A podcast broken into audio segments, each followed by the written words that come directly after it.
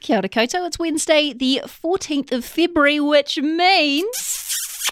Happy Valentine's Day. And remember, whether or not you get a big bouquet or you get a box of chocolates today, we at Newsable think you're great. And as Miley Cyrus says, you can buy your own flowers. I wonder how early is too early to maybe buy myself some chocolates. Perhaps I'll leave it another half an hour. Anyway, that's the motivational speech over. Let's crack into the show, shall we? Kia ora, this is Newsable. I'm Jess, and this is what's worth talking about. Modern slavery. Believe it or not, it's a growing problem in New Zealand, and the new government is under pressure to act. Predictions about what direction interest rates might take is switching week to week, so how do home buyers work out what to do? And you might have caught this one on yesterday's pod. Australia is bringing in a law to allow workers the right to disconnect from work outside of office hours. Today we ask Does New Zealand need a law like that too?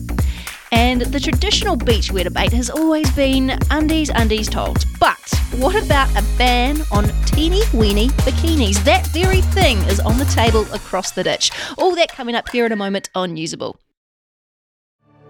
Newsable takes time and resources to produce. Please support our mahi and visit stuff.co.nz slash support.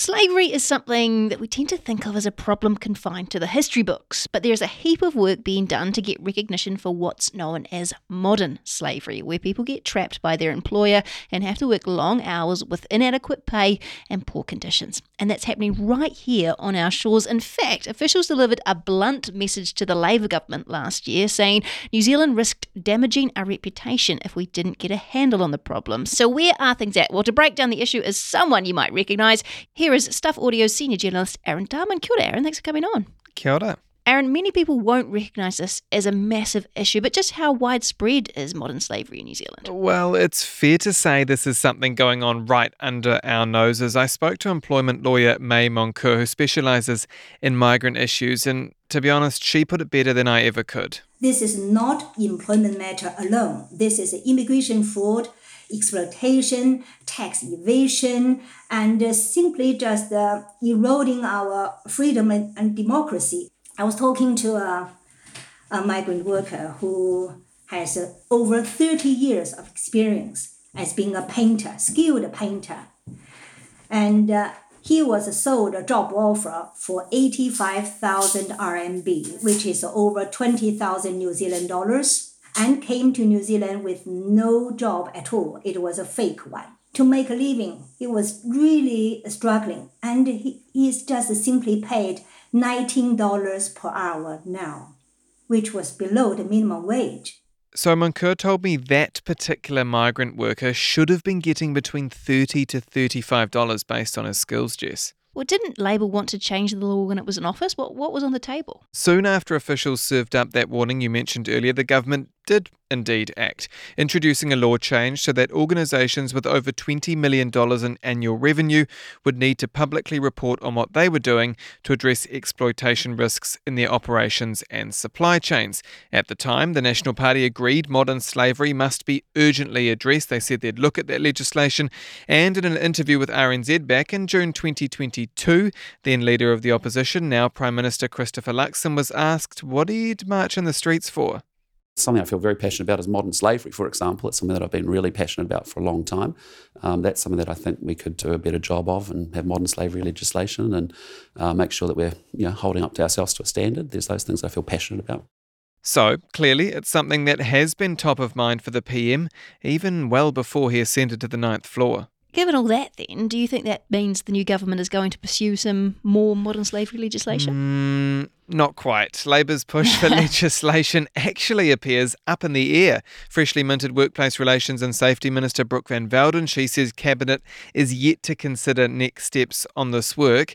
And in a statement provided to Newsable, Van Velden confirmed progressing the previous government's legislative proposals, quote, not part of the 100 day plan. But she does say modern slavery practices are criminalised in New Zealand, and she expects all businesses to comply with the law and ensure they're taking part in responsible business conduct. So it's unclear if there will indeed be any change, but if there is, May Moncur wants it to have teeth. If that is a focus on supply chain, if it's focused on our New Zealand, New Zealand as a OECD country, we have uh, international obligations and concerning supply chains. If that is the focus, I would say let's focus on to address the migrant exploitation in New Zealand happening right now. If we can effectively deal with this matter, then the new legislation definitely you know, is required, is overdue, and can be dealt with. If we simply just for for the sake of avoiding embarrassment, for the sake of a grand political gesture to introduce a legislation, then the legislation may not be effectively, you know, enforced. For me, that's just a lip service. It's just a, a plastic surgery. Won't really address the uh, root cause. That is May Moncur, an employment lawyer who's been fighting for workers' rights for many years. Now, we're going to talk a little bit later about a crucial beachwear question. Should teeny weeny butt showing bikinis be banned? What do you say? Well, that is an idea being put forward on the GC, the Gold Coast. So, if you want to make sure you don't miss out on serious debates of the day like that question, follow us on TikTok or Insta, search for NZ Stuff, or you can email us newsable at stuff.co.nz. If you've been in the market for your first home, you may have had more luck in recent months than for a long time before that. The pressure from high interest rates and a general slowdown of the market meant opportunities for a wider range of home buyers. But that all looked like changing with the market set to be heating up and the prospect of interest rates dropping later this year. However, in a somewhat surprising sharp turn from one week to the next, banks now say that they are factoring in another rates rise. So, what's going on? Well, to try and help us understand, we're joined by Sue Tierney from Sue Tierney Mortgages. Kia ora, Sue. Thanks so much for coming on. So, uh, interest rates up or down, or is it just a case of watching the space? I think that the answer lies in uh, the fact that you get 10 economists in the room and they've all got a different opinion. And so, what I try and say to clients is ignore the noise and work on what's going to work for you because honestly, who would know with interest rates? My take on it is, though, that we shouldn't be rushing in and thinking rates will drop in a hurry. Uh, we're not out of the woods yet. And if I was the Reserve Bank governor, I certainly wouldn't be dropping rates at this point in time because I believe that all that would do is encourage the market to go out and spend. And that is definitely a message they don't want to do.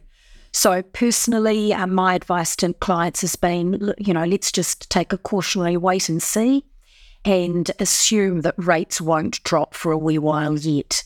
But of course, we did notice two weeks ago ASB and Westpac tweaking their rates a little bit, dropping them. That's helpful, but don't take that as a sign that there's more to come.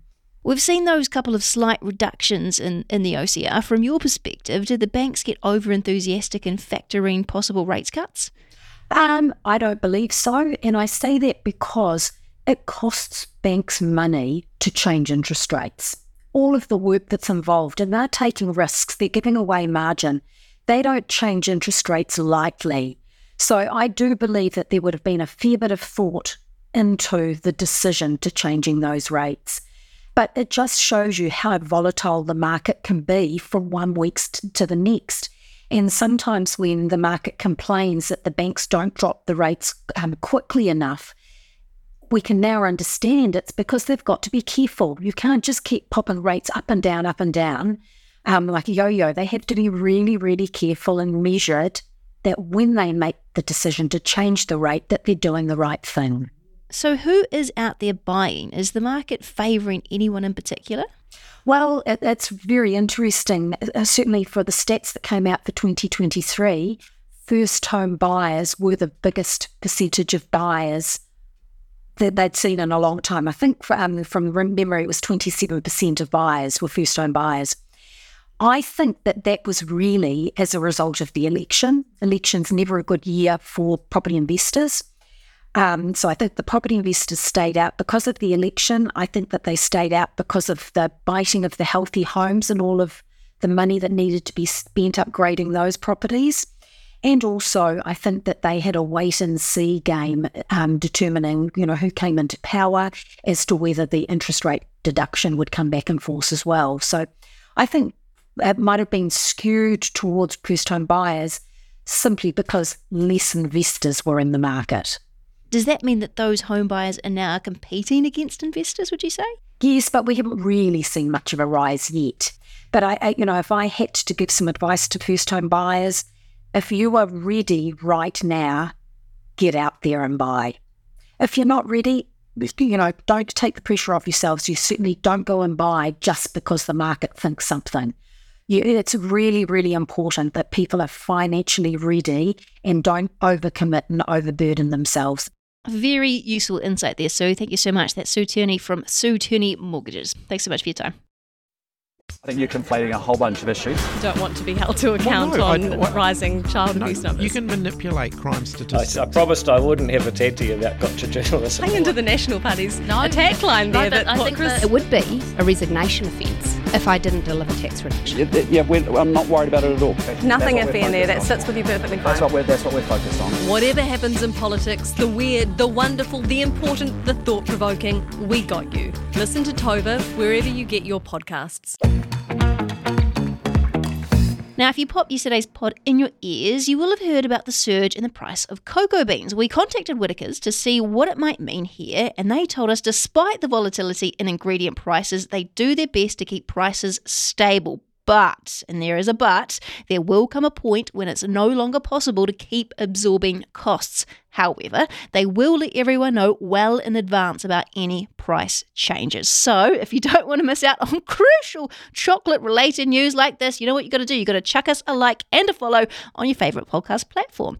So you have delectable, newsable goodness delivered every day, and maybe go bulk buy some Whittaker's while you're at it. Now, also in yesterday's pod, so much goodness in there. We talked about the new law in Australia that will mean employees have the right to completely disconnect from their workplaces if they're not on shift. The brains behind the Aussie legislation was Green Party Senator Barbara Pocock, and she told Newsable her country's labour laws haven't kept up with the changing nature of work, and with an average of five unpaid hours per week getting gobbled up by work related matters outside of working hours, she feels this new law is going to make a huge difference. So, is it something that we need to be thinking about back home? Well, to discuss that question is Chloe Luscombe, an employment lawyer from the law firm Dundas Street. Kia ora, Chloe. Thank you so much for coming on. Kia ora, thanks for having me. Do you think New Zealand has a problem with working outside working hours as well? Um, look, I think we probably do. I think there are probably plenty of people who check their emails at all hours of the night um, and on the weekends and, and flick things off when they probably could wait until work on Monday. Is the problem when it becomes expected by the employer that they kind of do that at the same time? I mean, that is certainly the bigger issue. Is it is not necessarily am I checking my emails at ten o'clock at night. It's particularly if I'm a manager, what does that mean for the employee who's receiving an email from me at ten o'clock at night, and are there repercussions? I mean, we we actually do have some legislation around this in New Zealand.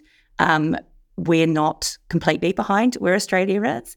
You will remember, I'm sure, when we had the whole zero hours contract, Mm-hmm, mm-hmm. new legislation came in. Now, that legislation did more than just legislate away zero hour contracts. It also created something called an availability provision. An availability provision is a provision that's in your employment agreement that requires an employer to cover off certain things if it wants an employee to be available to accept work outside of their guaranteed hours. So you can't just uh, require an employee to pop into the office on a Saturday morning, they're a Monday to Friday employee, without an availability provision. Does it solve that problem that we kind of feel like work keeps kind of creeping into our downtime because we are checking and responding to emails before we go to bed and that kind of thing? It's obviously a bit more clear cut if we actually have to come into the office perform a shift. But when we're kind of relaxing and we think, oh, there's a, like your example, there's an email from my boss, I should probably reply to that so she knows what's going on. How do I get compensated for a five minute email? I mean, the first question is do you actually have to respond to it? Because if you don't, let's say you don't have a good availability provision, a, a lawful one in your contract, and then you don't respond to their email at 10 o'clock at night, and your employer, you know, um, has you up about it or, you know, it raises an issue with it, then you can potentially bring a personal grievance. So if you don't have a proper provision and you decide not to do what you're asked outside of your hours, your employer can't subject you to adverse conduct or detriment as a consequence of you sort of standing by your rights in that respect. I mean, I think when it comes to things like a salaried employee who pops in and checks their emails, there is a little bit of personal responsibility here. Do we need checking our emails? And I think if you, you know, if you're having a situation where you're having to check them because otherwise it is causing a problem when you get to work, you're already behind or you're already late, that feels like a bigger issue. And I think we do need to be mindful that as we're moving into um, more and more flexibility in the workplace, we're not all working at exactly the same times at exactly the same places. So your manager might work from um, noon till eight o'clock at night, and you might start at seven o'clock in the morning. Well, if your manager's emailing you at six o'clock at night, it's not your working hours, but it is theirs. And so I, you know, I think there's there's a degree of us kind of managing that flexibility, taking responsibility for whether we actually have to look at our emails or whether we're just doing it out of habit. I mean, I don't know about you, but I'm a shocker. I have tried to be really mindful about not responding to them and not doing anything with it because actually, does it make any difference if I send it at 10 o'clock at night or 8.30 the next morning? Very likely no. That's Chloe Luscombe, an employment lawyer for Dundas Street. Thank you so much for coming on. Thank you. The threat of a G string ban on the Gold Coast's beaches has seen a throng of thong wearing protesters, try to say that three times fast, take to the stand at the prospect of skimpy swimwear being policed. The protest, which is called hashtag Free the Peach, I love that. I love that a lot. Was in response to comments made by a well known local community figure and leader in the GC. His name is Ian Grace, who wrote a letter to the mayor asking him to ban G string bikinis. I imagine everyone knows what that is. They go right up the bottom and they don't live much to the imagination because the tiny togs left Ian Grace feeling uncomfortable. This is what he wrote, and apologies because it's kind this quote makes me quite uncomfortable. He said, While any man would enjoy the view, I believe women are very much demeaning and cheapening themselves, portraying themselves as sex objects, then decrying it when men see them that way. Oh, yikes. This has led to dozens, according to Aussie media, of bikini and mankini wearing Gold Coastians rallying for the freedom to wear what they want to the beach. Even council members have poo pooed the idea of a blanket bottom bearing bikini ban. Oh my God, say that again three times, according to the Today Show. I mean, think we just stick to arguing about when togs become undies over here because it seems a lot less fraught. And of course, the real answer to when togs become undies is when you can no longer see the water. Do not go buy an ice cream in your togs. End of. That is Newsable for today. I'm Jessica McCarthy. We'll catch you tomorrow. If you like this podcast, please support our work. Visit stuff.co.nz slash support. If you don't have time to read the in depth stories or you just prefer to listen instead, The Long Read from Stuff is the podcast for you. Each week, we showcase one of our excellent pieces of journalism, telling important or entertaining stories from the world of crime, sport, history, culture, and more. You also get to hear from the journalists themselves about how they uncovered the story and how it came to life. So, for your weekly dose of long form journalism, beautifully read, subscribe to the Long Read from Stuff wherever you get your podcasts.